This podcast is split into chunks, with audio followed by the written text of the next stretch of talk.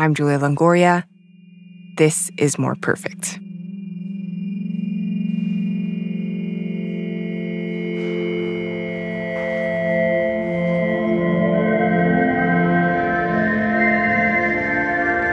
The first time I ever walked into the Supreme Court, it kind of felt like church. You walk through oversized doors into a hall of white marble with high arched ceilings.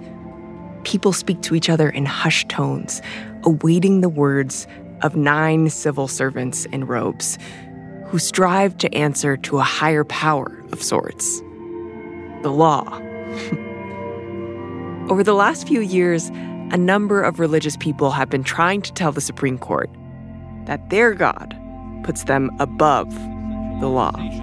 Clear win for Jack Phillips of Denver, who said baking a cake for a same sex couple would violate his Christian beliefs. Supreme Court saying that Catholic organizations do not have to comply with these anti-discrimination laws. This is to, a uh, big legal cause of conservatives in America, which is telling religious institutions and religious people that they don't have to follow the laws that everyone else has to follow.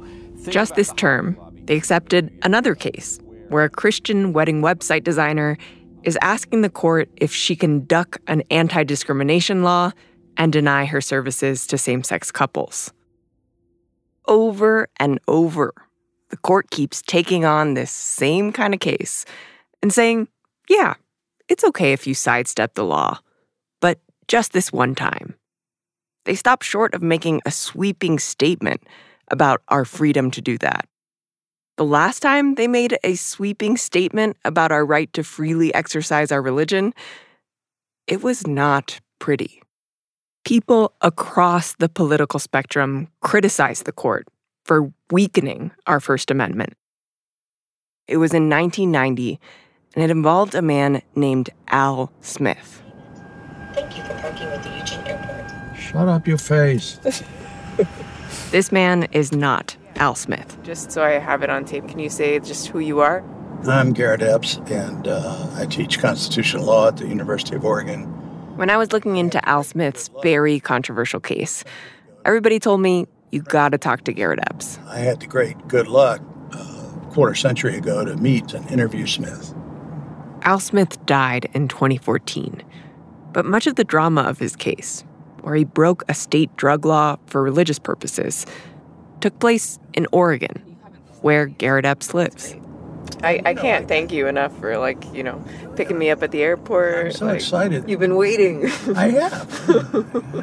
For a scholar of the law, Garrett had an unusually intimate look into the personal drama behind this case. He still remembers the first time he met Al Smith. It was quite dramatic. My son was at Roosevelt Middle School here in Eugene. They had a thing called the Cultural Heritage Fair. And every sixth grader does a little poster about what they consider to be their cultural heritage. It's fascinating to see what they pick. I mean, Garrett says he was walking around the fair. One kid did a poster on the gold miners in her family. There was his son's poster about their family's five generations of lawyers. And uh, there was this booth with this distinguished looking, very impressive old man sitting in a chair. He is the poster, right? The living human being. This young girl, she said, This is my father, Al Smith. Uh, everybody brought posters, and you brought your dad. I would do that. Yeah, I would definitely do that. I would be like, Dad, come on, there's a school thing. That girl was Ka'ila Farrell Smith, Al's daughter. She still lives in the area. he was a very dark skinned man, long black hair. You know, he always had his cowboy hat. He kind of got into the super Indian look. People were proud to be Indians again. And then he always had these red Nikes, like high tops. Al Smith used to joke about how he didn't have an Indian name. Ka'ila says when he'd go out to eat, he'd reserve a table under a fake name. So he would always write down Red Coyote. People would be, oh, Red Coyote, and they'd look up, and oh, this Indian guy would walk by, and that was this, that that was his thing, and it was just like a way to like mess with people, I guess. It was like giving the people what they What they wanted, like a spectator thing or something. Al spent his life searching for an authentic way to practice his own native traditions. And that was hard because he'd been cut off from them as a kid. He wasn't really raised around native culture and ceremonies, and that's kind of how he told his story. But by the time I was born, it was 100% like his life.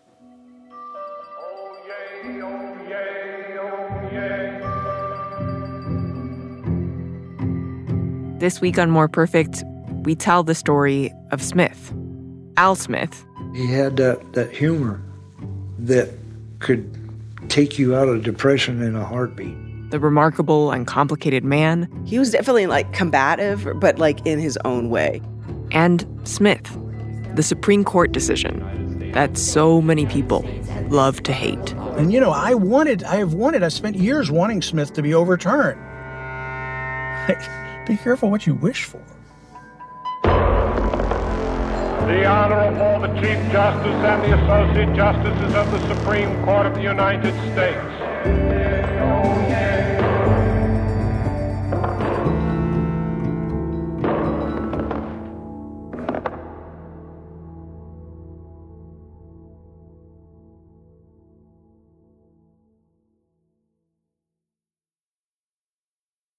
More Perfect is supported by NetSuite. Okay, quick math. The less your business spends on operations, on multiple systems, on delivering your product or service, the more margin you have and the more money you keep. Obvious. But with higher expenses on materials, employees, distribution, and borrowing, everything costs more. So to reduce costs and headaches, smart businesses are graduating to NetSuite by Oracle. NetSuite is the number one cloud financial system, bringing accounting, financial management, inventory, HR into one platform and one source of truth.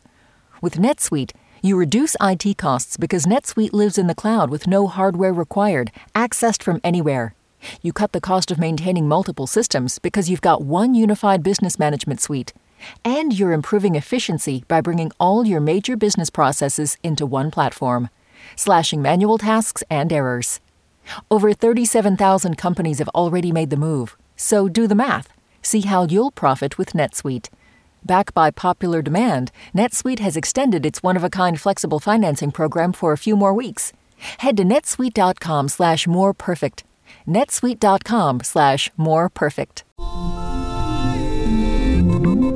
I'm David Remnick, host of the New Yorker Radio Hour. There's nothing like finding a story you can really sink into that lets you tune out the noise and focus on what matters. In print or here on the podcast, The New Yorker brings you thoughtfulness and depth and even humor that you can't find anywhere else. So please join me every week for The New Yorker Radio Hour, wherever you listen to podcasts.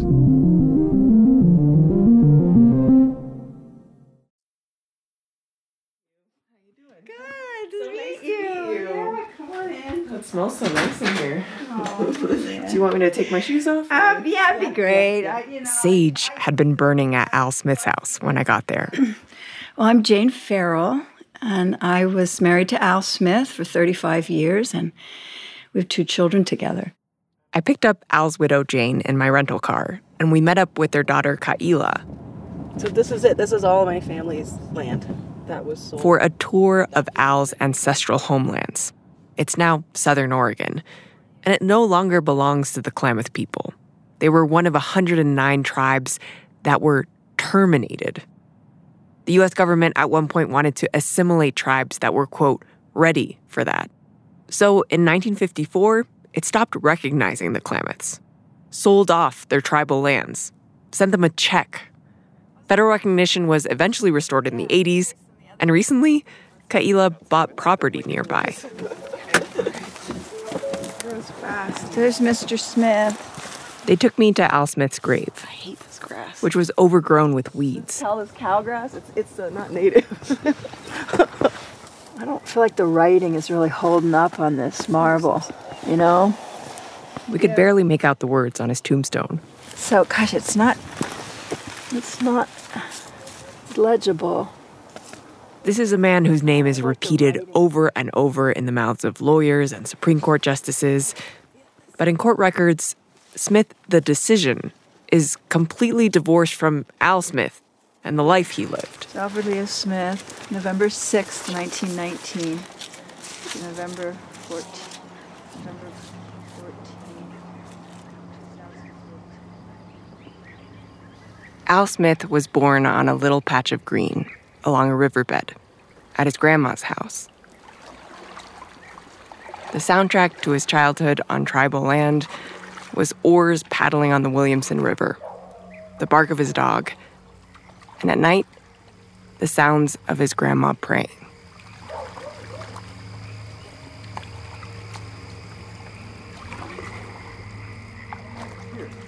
I know this because of Garrett Epps. The Feast of Mini Discs. Take a look. He had the foresight to record his conversations with Al on now obsolete mini discs. Here we go, Al Smith, 62195. I can remember my grandma used to pray in Indian every, Huh. every night, see?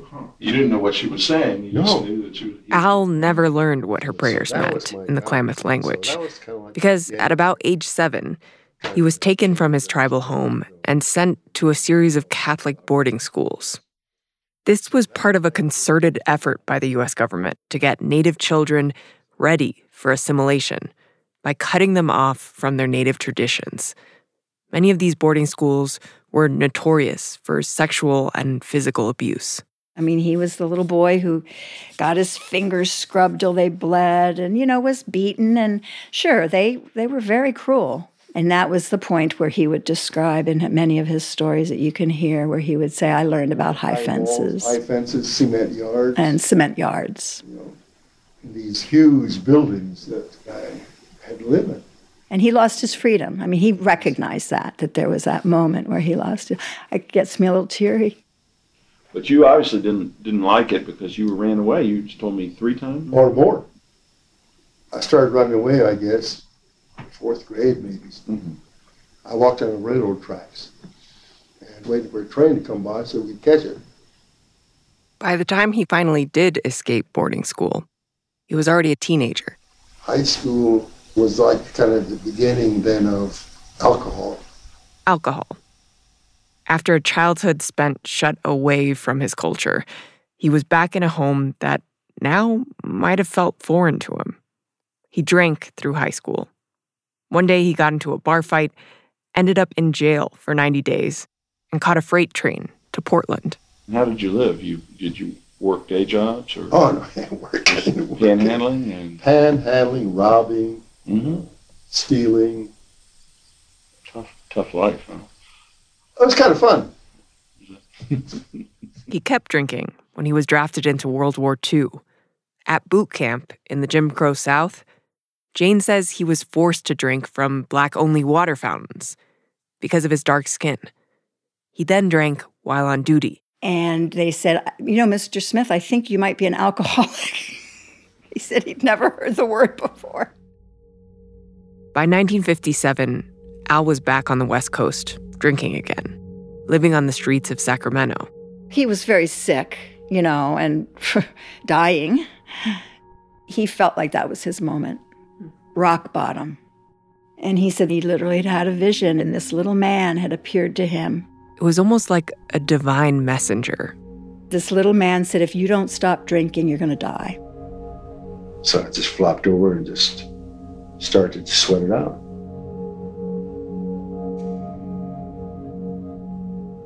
Al made his way back to Oregon and started going to Alcoholics Anonymous meetings. I got around to taking a look at the 12 steps. And when he got to step three of the 12 steps, make a decision to turn our will and life over to the care of God, his mind went first to the Catholic boarding school God. Screw that God. You know. Yeah. But I'll try to remember my grandmother's God. Yeah. That'll be my God. God that I didn't even understand. So that was the beginning of a change in my life. Yeah. I had to learn to live all over again, and how to behave different, how to uh, treat people, how to treat myself, uh, a whole new uh, ball game. Rediscovering his grandmother's God through AA changed Al's life. His story was so compelling. He was asked to speak at AA meetings, and he became Indian Al. In the 1970s, Al began to make a name for himself, helping other Native people find sobriety. He traveled the entire country. He took a job with the Alcohol and Drug Commission, traveled to different tribes, talking with tribal council about um, alcoholism. And in the process, he was introduced to a wide array of tribal ceremonies. So he would ask clients, you know, well, you're not a Christian. What, what are your ways? What are your ceremonies? How do you relate to the God that you understand? Ceremonies that U.S. policy had tried to erase when they were placing Native kids in boarding schools.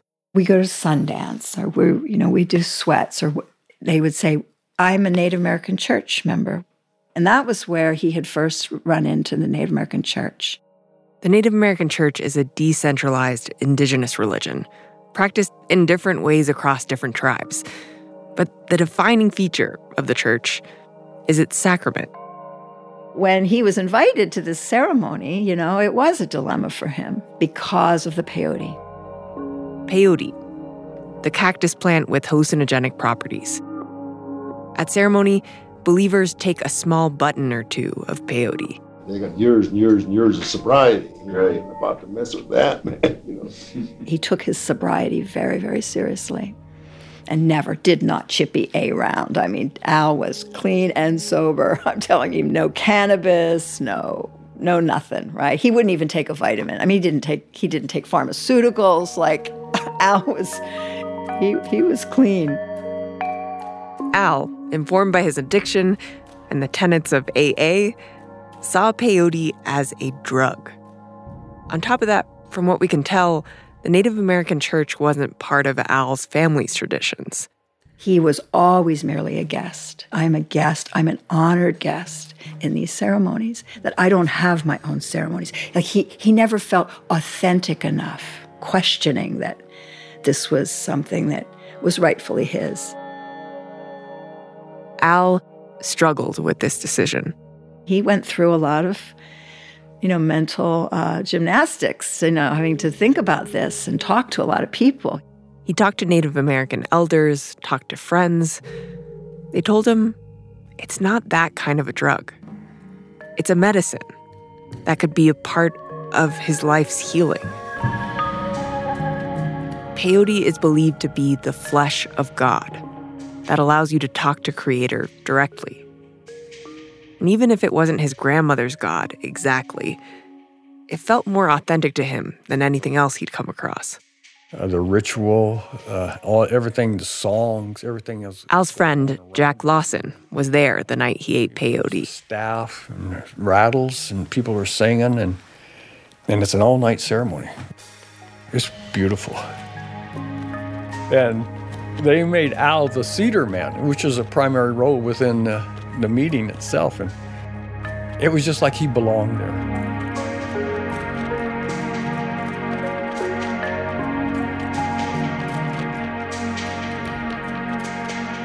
This was around the first time Jane and Al met, near Klamath Lands in Oregon. They fell in love, got married, eventually had a kid. Yeah. Oh, here, I'll show you a drawing. Hold on. Ka'ila. Oh, wow. drawing I did. Oh my God, this is amazing. Ka'ila is actually an artist, and she got her start very early, drawing portraits of her dad. Incredible. He has gray pants. It's definitely a stick shift car because you can see all three of the pedals. He's got his driving gloves on. he would show up looking great, and then he'd find guys hung over on the street. He'd pick you up and buy you lunch, you know? So, and that's where a lot of people are like, to this day, like, oh, Al like saved my life. Like, that's, I mean, that's just people talk about him like that. Al was a relatively new dad to Ka'ila when he took a new job at a recovery center in Southern Oregon. Unlike his previous work with tribes around the country, this time, Jane says he'd be the only Indian counselor. I'll never forget. New job, set your desk up. He puts all his little pencils and pens, and you know, and we took a big Pendleton blanket and put it up on the wall. Beautiful royal blue, and he, he's going to smudge his new office. So he burnt some sage, and it's sort of like you fresh the air and clean and bring in, you know, good energy. So he gets a little lighter there, gets it going, smoking, smoking it, getting that smudge going, cleaning the room. And all of a sudden, the entire fire system alarms go off in this building. And they come rushing in, and it was this the first cultural, what do you call this? A Clash. A cultural clash. And they were literally like, what the heck? Like, I think they actually thought he was up there smoking or maybe even smoking weed. Yeah. And so, okay, well, we have to, he had to explain, you know, it's, don't get upset. It's just some sage. This is what we do. Well, you can't do it in here because there's fire alarms. Okay. Uh, got it. Won't do that again. And that was when we met Galen Black. Galen Black was one of Al's new colleagues at his new job. Wait, is, are you Galen? Galen, hi. Black is a warm white guy in his 70s. Um, can I shake your hand? oh, thanks. also a hugger. Amazing. So I got this furry mic. Al and Black become friendly. Al invites him over to the house, and Black starts to learn more about Al's experiences with the Native American church. Galen was uh, really interested, and so uh, we, we talked quite a bit about, you know, Native American culture and spirituality. There was a meeting coming up, and Black asked if he could go.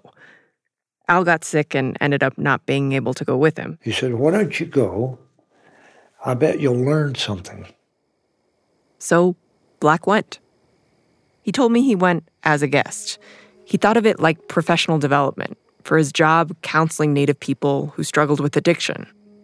So as the ceremony progressed, I took that little bitty pencil size, eraser size, and I prayed, you know, help teach me, help help me open my mind up so I can help others in, in this treatment.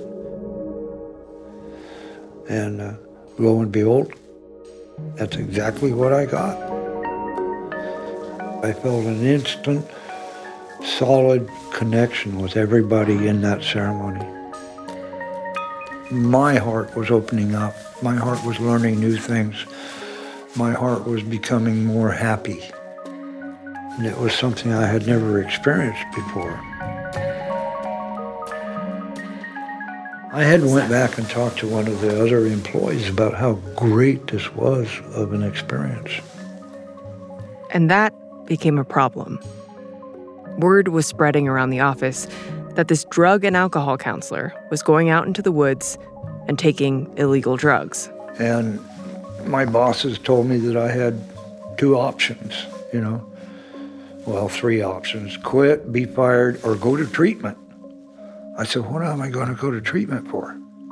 You're out there chipping. You're out there chipping away using drugs, and as a counselor, you shouldn't be doing that. And just like that, Black was fired. A little while later, as another peyote meeting was in the works, Al's boss gives him a warning. He advised me not to take any peyote. He said, Well, who the hell are you to tell me I can't go? See, then I had the damn balls to, to stand up and say, in a sober, sober way, screw you. So I went and ate a lot of peyote. I remember it was over in the coastal hills here. You know, they put up a teepee and it was a it was a beautiful ceremony that You were there? night. Uh huh. I was there, and Ka'ila was a baby. We she slept in the back. When we brought young children in, we would kind of bed them down behind us in their woolies and sleeping bags, and then the children just sleep all night. You know, while the adults sit up, pray, and sing. So the ceremony was over. That was a Saturday night, and then of course uh, Sunday was rest day, and then Monday um, he went to work. And his boss asks him, Did you take any peyote? Well, I took the sacred sacrament, you know. And prayed for you. you know, the rest of you sick mothers. And I got fired. And he literally came home Monday evening with his little box with that Pendleton blanket off the wall. and that was it. He's done. He's fired. And here we are. We got rent to pay. What happened next is the crux of Employment Division versus Smith, the case that went to the Supreme Court. Al and Galen Black wanted to collect unemployment benefits, and Oregon's Employment Division is like, no, you got fired for work related misconduct, taking illegal drugs. Request denied. It's shocking, really. We have this Constitution, we have these protections, there's these First Amendments freedom of religion, freedom of speech, right? It doesn't take a law degree to know in the United States, you just don't tell people we're going to uh, fire you for going to your church. Fired for going to church? Then the state of Oregon just says, sorry, you're out of luck? Isn't the First Amendment of the Constitution supposed to protect your free exercise of religion? The answer was a little unclear. It turns out our government has a bit of a sordid history with the First Amendment. We have a lot of episodes of state governments and local governments, you know, doing hideous things to religious minorities, including driving the Mormon people basically out of the border of the United States. That's Professor Garrett Epps again. For the first 150 years or so of the First Amendment's existence, it didn't do much to protect religious people, especially religious minorities. When they sued, courts would most often say, You're out of luck. Until the 1960s. That's when the Supreme Court added some real oomph to the First Amendment's right to freely exercise your religion. They turned it into a shield to protect religious people through a case called Sherbert, named for Adele Sherbert. Adele Sherbert had a job in a textile factory in South Carolina. The boss told her they were going to have Saturday shifts. And she said, Well, I'm a, a Seventh day Adventist. I can't work. For Seventh day Adventists, church is on Saturday. And he said, Well, then you're fired. And just like Al, Adele asked for unemployment benefits after she got fired for choosing church. And they went to the Supreme Court. And the court sided with Adele Sherbert. Now, if a government wanted to violate your First Amendment right to freely exercise your religion, they were going to have to have a very compelling reason to break through the new Sherbert shield. Compelling, like saving lives. You know, like we have to move everybody out of this area because the wildfire's coming in. Well, my religion says I have to stay here and burn. Tough, you're out. Right? It has to be that important. And this has to be the only way, basically, the only way to to make that happen, right? Uh, otherwise, you got to find a way to accommodate everybody. And that's called the Sherbert test. The court went ahead and named it after Adele Sherbert, whose life, I'm sure, would fill a different episode of More Perfect.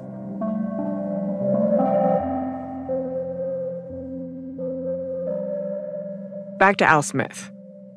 The question here was could Oregon pass the Sherbert test?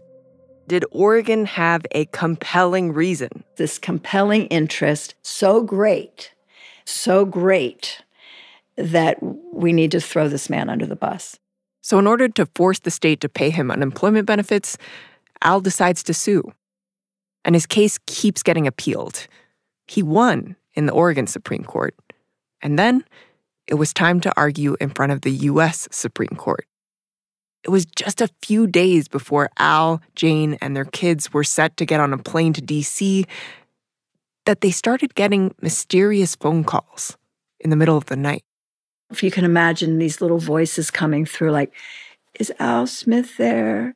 Leaders from the Native American church were calling in from around the country. They'd all kind of say the same thing, you know, just don't hurt our church, pleading with him. These church elders were asking Al over the phone to drop his Supreme Court case. And Al was just pacing. I, I have never, he was not someone who I would call anxious or um, fretty. You know, he wasn't a fretting type. Why would they want him to drop his case? Wouldn't they want Al to fight for the sacred medicine?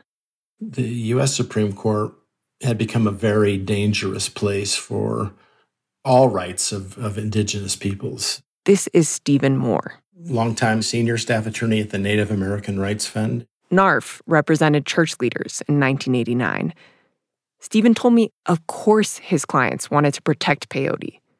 But they'd seen the Supreme Court fail to protect other Native rights in other recent cases, and they thought the best way to protect the sacred medicine was to keep the Supreme Court's paws off of it. We were concerned that Al was really rolling the dice on, on important issues that affected you know, a quarter of a million Native Americans. They thought Al was going to lose, And they feared this one person could end their entire religion. Because peyote existed in a legal gray area at the time. And if the Supreme Court told Al that the First Amendment didn't protect his religious right to peyote, that could have ripple effects. Other state and local governments around the country would have a green light to crack down on the ceremonies of the Native American church. So Steve and NARF had come up with a creative solution. Let's just call the whole thing off. It turns out if both parties to a case on the Supreme Court's docket settle out of court, the court can't hear the case and they can't write a decision. NARF actually was involved in creating something called the Supreme Court Project to convince people to stay away from the court if the broader consensus is that it's a, a particular issues in a case are dangerous and, and could be lost. NARF negotiated a settlement with Oregon's Attorney General. The only thing Al needed to do was give up his win in the lower courts and give up his unemployment benefits. But this was all very confusing and overwhelming to Al. So it was very, very concerning to me, uh, the state that he was in. This brought up for him again his insecurity that he didn't feel he had a rightful place to represent the church. Very very painful time. I feel very strongly that that we were very transparent with with al and jane. We told them what we were doing and they were fine with it i let steve know they were not exactly fine with it. very different ideas of what happened. Well it's it's um how, how what I will say, um, human communication is a very difficult art. A couple nights ago, I, I didn't sleep for several hours, and I told my wife, I said, You know, Julia is causing me to go back and process a lot of feelings. Hmm. There were a lot of hurt feelings in Indian country because it, it I, I think it shocked the conscience of, of a lot of Native American church leaders. Who is this Al Smith and what is he doing? For Al, it came down to a decision of whether or not to sign a piece of paper. So I, I came on home and talked to Jane and some people about, you know, what to do. And of course, they just said, well, it's your decision. You decide what you have to do.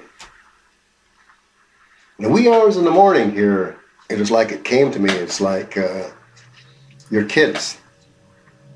Your kids are, are going to grow up, and the case is going to come up one of these days, and they'll say, Your dad, Al Smith? He's the guy that sold out. And I said, Man, I'm not going to lay that on my kids. I'm not going to have my kids, you know, feel ashamed. Even if we lose the case, you know, they're going to say, "Yeah, my dad stood up for what he thought was right," you know. So I got a couple hours sleep, phoned the attorney and told him, I says, "Well, let's go to court."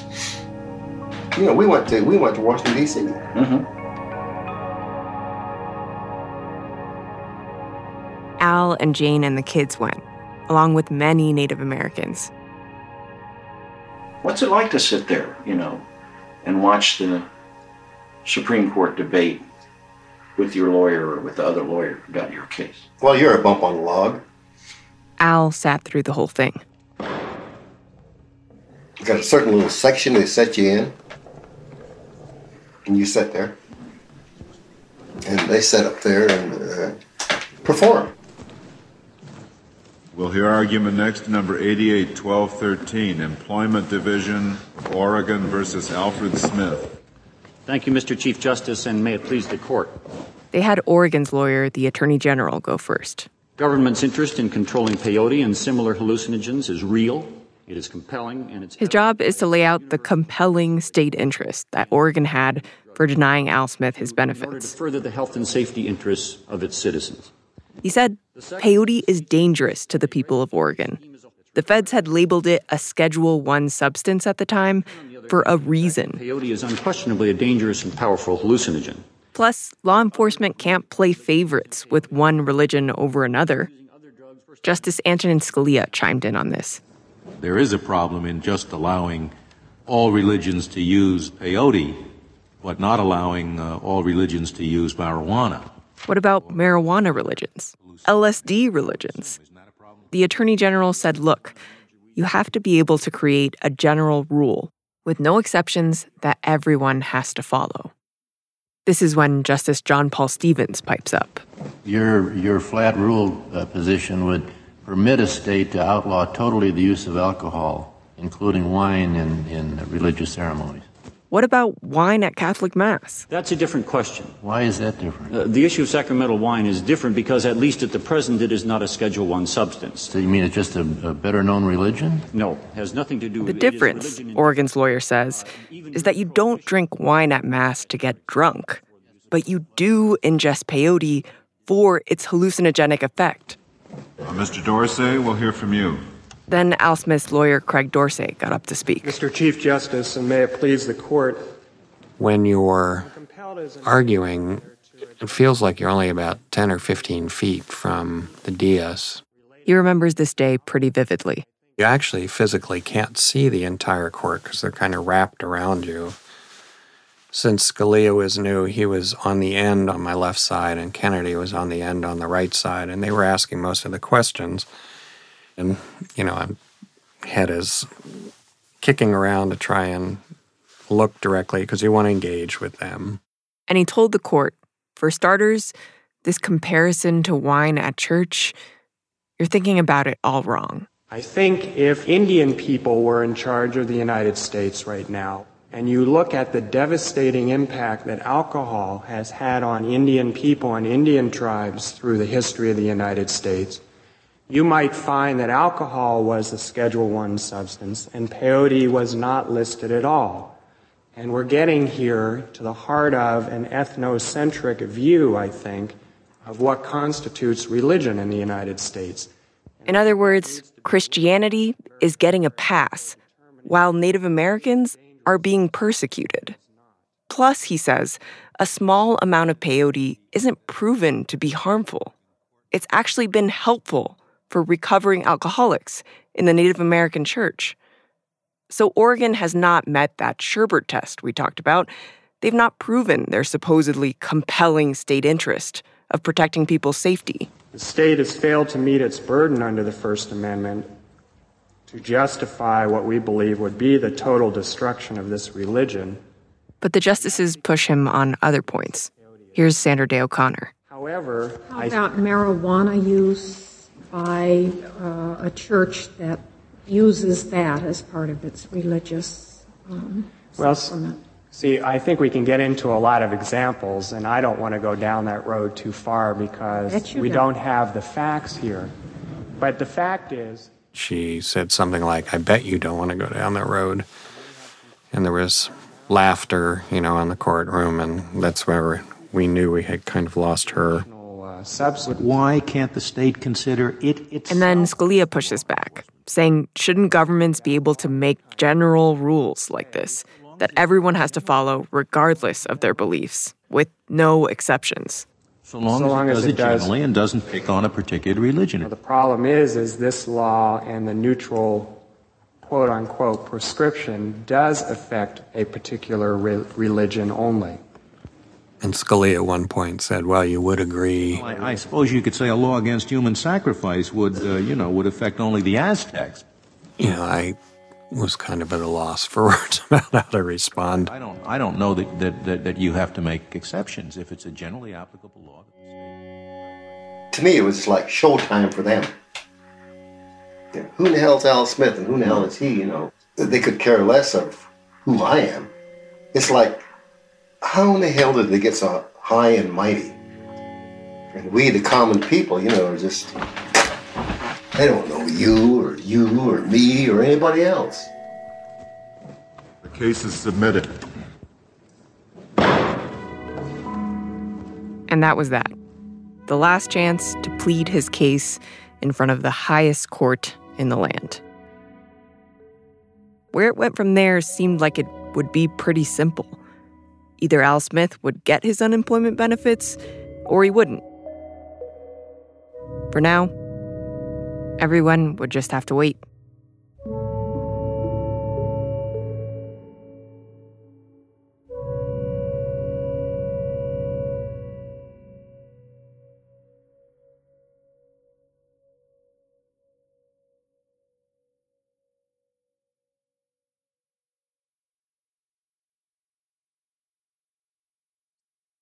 I'm Julia Longoria. This is More Perfect.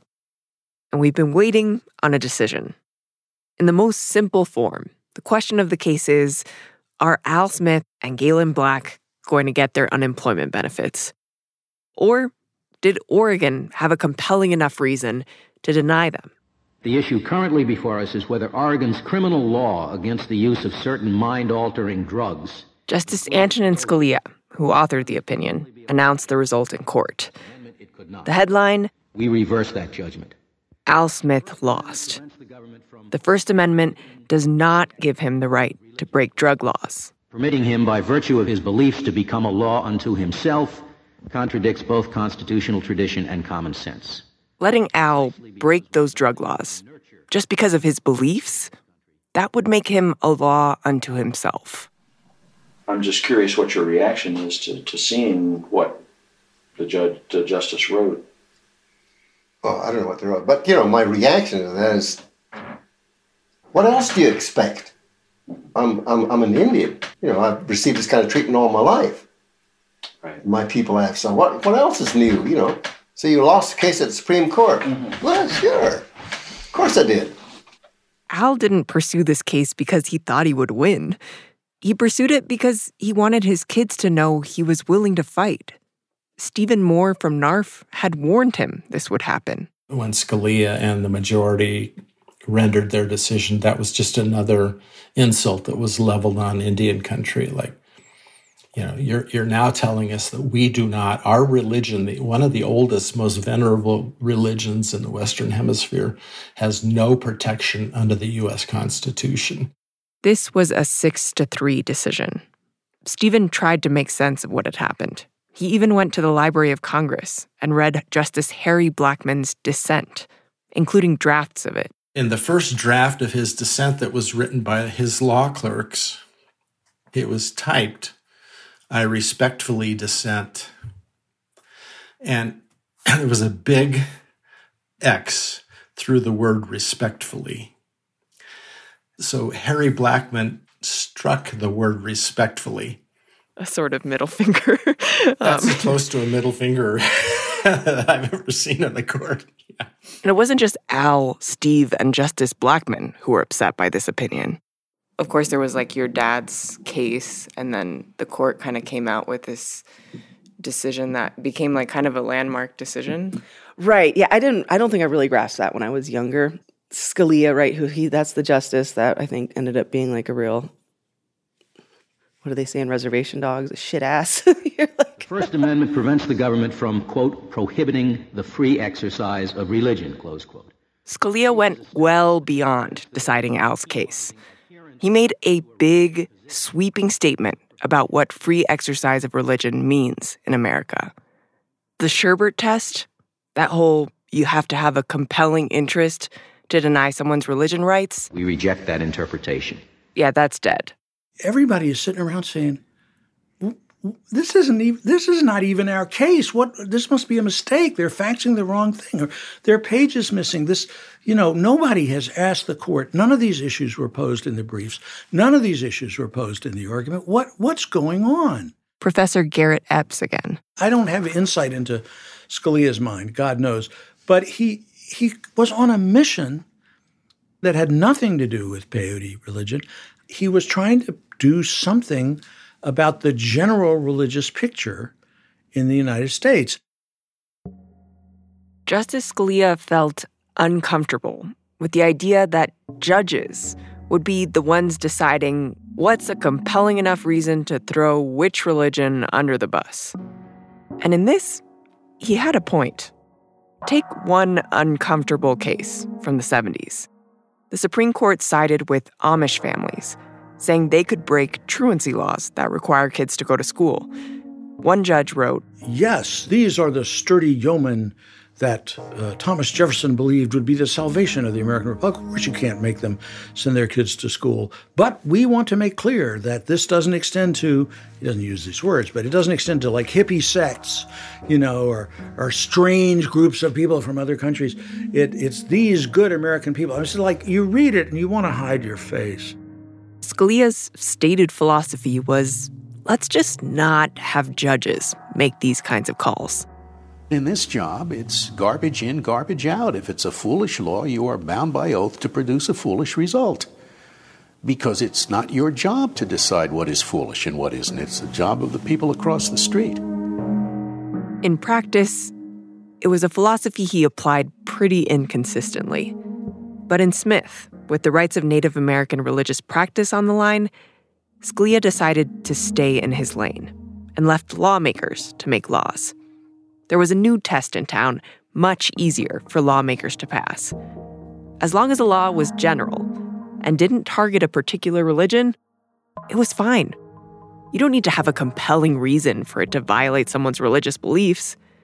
Scalia wrote if we had done what Al wanted us to do, the government would have to give people all kinds of exemptions from laws. It would let people get out of everything from compulsory military service to the payment of taxes to health and safety regulations, to compulsory vaccination laws. Scalia's like, you simply cannot have 300 million people all deciding which laws they're not going to follow based on their beliefs. That would be chaos. Which does beg the question then why do we have a First Amendment right to freedom of religion at all? What does it get us? The ACLU thought the decision was wrongly decided. Uh, we still do. This is Dan Mach, director of the ACLU program on freedom of religion and belief. Why was it wrong? Uh, it leaves minority faiths out in the cold. Justice Scalia said, sure, that will disadvantage minority faiths because the political process is not going to respect them. But he called it an unavoidable consequence of democratic government. Immediately after the decision came down, there was a huge bipartisan interfaith backlash to Scalia's decision. Democrats, Republicans, the ACLU, Christians all wanted this court decision gone. The thinking was if this could happen to the Native American church, it could happen to any of us. The First Amendment needs to mean something. So, almost as soon as Scalia put it out into the world, people have tried from all angles to undo this ruling. They tried in the courts, they even tried passing a law in Congress. But ultimately, the Supreme Court has stood by the Smith decision. It stayed on the books for the last 30 years. And what that meant, if you were a religious person looking for an exemption from a law, at least for the first few decades after the Smith decision, is that you had an uphill battle. The exemptions were only going to be if the majorities deemed it okay. And I thought that was a problem. Eh, the, the key for me, though, in, in these cases is what's the harm of granting the exemption? Like, is anyone harmed when you let Al Smith eat peyote? Or is anyone harmed when you let Adele Sherbert take Saturday off from work? Sometimes the harm is nothing. Sometimes, however, there can be a great harm, and, and that's where I think we're moving these days. Lately, the Supreme Court has been handing out exemptions pretty readily to certain religious groups. And in fact, this term, we've seen the Supreme Court repeatedly side with religious institutions when it comes to COVID restrictions, where the court has said, no, the, the state cannot burden religious institutions. So it's a victory for Catholic social services, it's a defeat for the city, but the Supreme Court seems to have gone out of its way here to make this a very narrow ruling right. that is not a green light for other organizations to feel that they can now cite religious freedom in violating anti discrimination laws. And surprisingly, today, you might say some of Scalia's worst nightmares about everyone becoming a law unto themselves, the whole reason behind his decision, are coming true anyway. even with his Smith decision on the books. But the politics around religious freedom have shifted. For one thing, same sex marriage has been protected in the courts and by Congress. And the people in front of the Supreme Court now aren't from minority religions like the Native American Church or Seventh day Adventists. They're people from majority religions. A Christian cake baker who objected to serving same sex couples, a Christian wedding website designer who objected to serving same sex couples, a Catholic foster care agency who objected to serving same sex couples. They all now see a court friendly to their interests and have asked if they can break a general law, an anti discrimination law that doesn't target their religion. So far, the court has sided with religious people and has allowed them to sidestep these anti discrimination laws. In effect, allowing discrimination against queer people. But these lawsuits have also asked the court to overturn the Smith decision, something the court to this point has refused to do. Justice Samuel Alito wrote, It's time to overturn Smith. Others fear that going back to how it was before the Smith decision isn't right either. Religious exercise is incredibly important. It's a crucial fundamental right. Dan Mach from the ACLU again. But it's not just a free pass to harm other people. It was meant to be a shield to protect religious adherents, not a sword to be used to discriminate and harm others. And you know, I wanted, I have wanted, I spent years wanting Smith to be overturned. Be careful what you wish for. Professor Garrett Epps again. He says courts, like the Supreme Court, aren't exactly set up to parse nuance. And even though they might have gotten a reputation over the years for being the protectors of minorities, Garrett says they don't have a great track record of that either. Congress has done much better at protecting minority rights than the court. And, you know, we're seeing episodes now where the court's going to step in and say, you know, to the state of Colorado, you can't protect gay people uh, against discrimination. You know, you can't protect same sex couples. The court's record is not particularly good. And if you ask yourself why that is, it's clear. So, like, these are nine well fed, well educated lawyers. And if I wanted some deep social pronouncement about how to make America better, I wouldn't ask nine well-fed lawyers. I, you know, protectors look ahead. They see the danger that's coming. They try to defuse it. That's not what judges do. I, mean, I love them. Bless their hearts. But it's not what they do.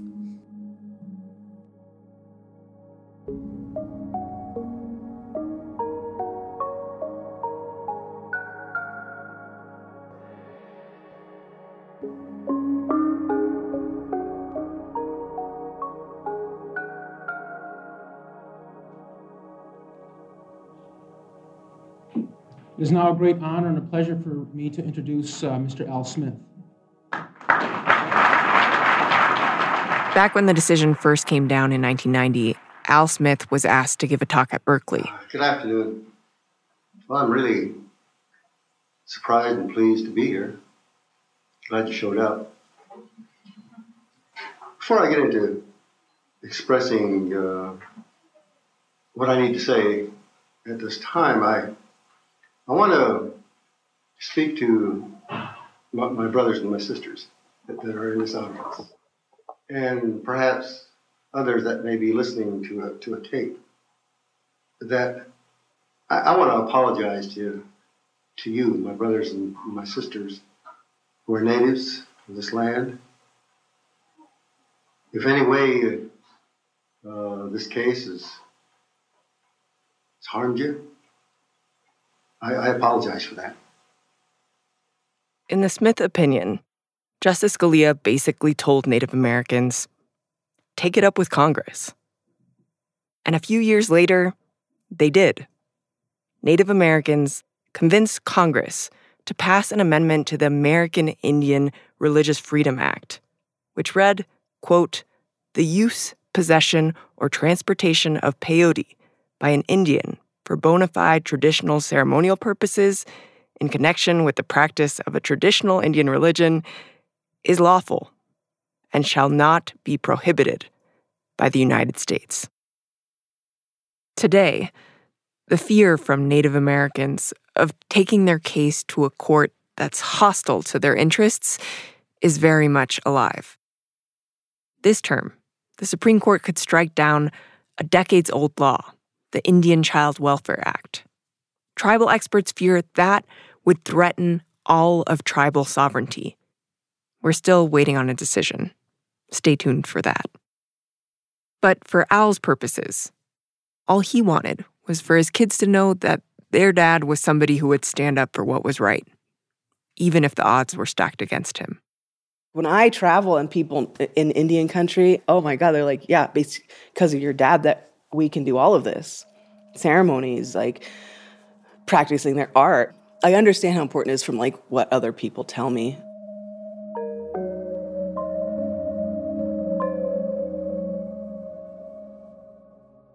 Ever since Ka'ila moved back to where Al was born, on Klamath lands, people tell her they got protection for the sacred medicine because of Al's fight.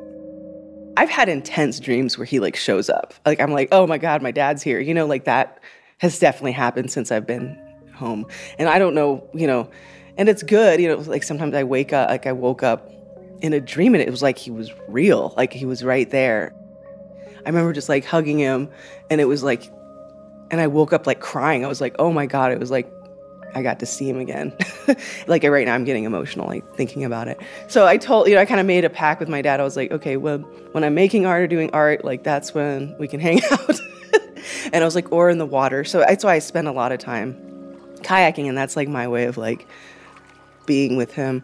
I've taken my mom down, you know, the Williamson River kayaking and there'd just be huge bald eagles that just like fly right over you and land in the trees. And, you know, she's like, that's Al. I'm like, sure.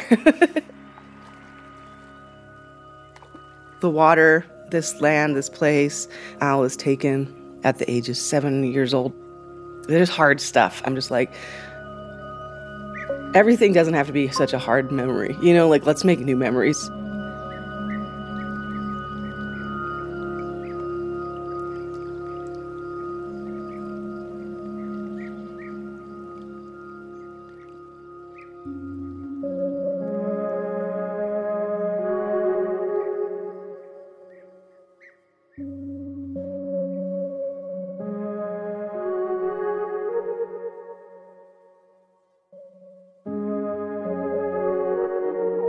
This episode was produced by Julia Longoria with help from me, Alyssa Edes. It was edited by Whitney Jones and fact checked by Tasha A.F. Lemley. Special thanks this week to Samuel Moyn, Andy Lancet, Tasha Sandoval, Micah Schwartzman, Shlomo Pill, Raphael Friedman, Connie Walker, Mary Hudetz, Samantha Max, and the University of Oregon Libraries. More Perfect team also includes Emily Siner, Emily Botein, Gabrielle Berbey, Salman Ahad Khan, and Jenny Lawton. The show is sound designed by David Herman and mixed by Joe Plourde. Our theme is by Alex Overington, and the episode art is by Candace Evers. If you want more stories about the Supreme Court, we've got lots. Go to your podcast app, subscribe to More Perfect, and scroll back for more than two dozen episodes. Supreme Court audio courtesy of Oyez, a free law project by Justia and the Legal Information Institute of Cornell Law School. Support for More Perfect is provided in part by the Smart Family Fund and by listeners like you. Thanks for listening.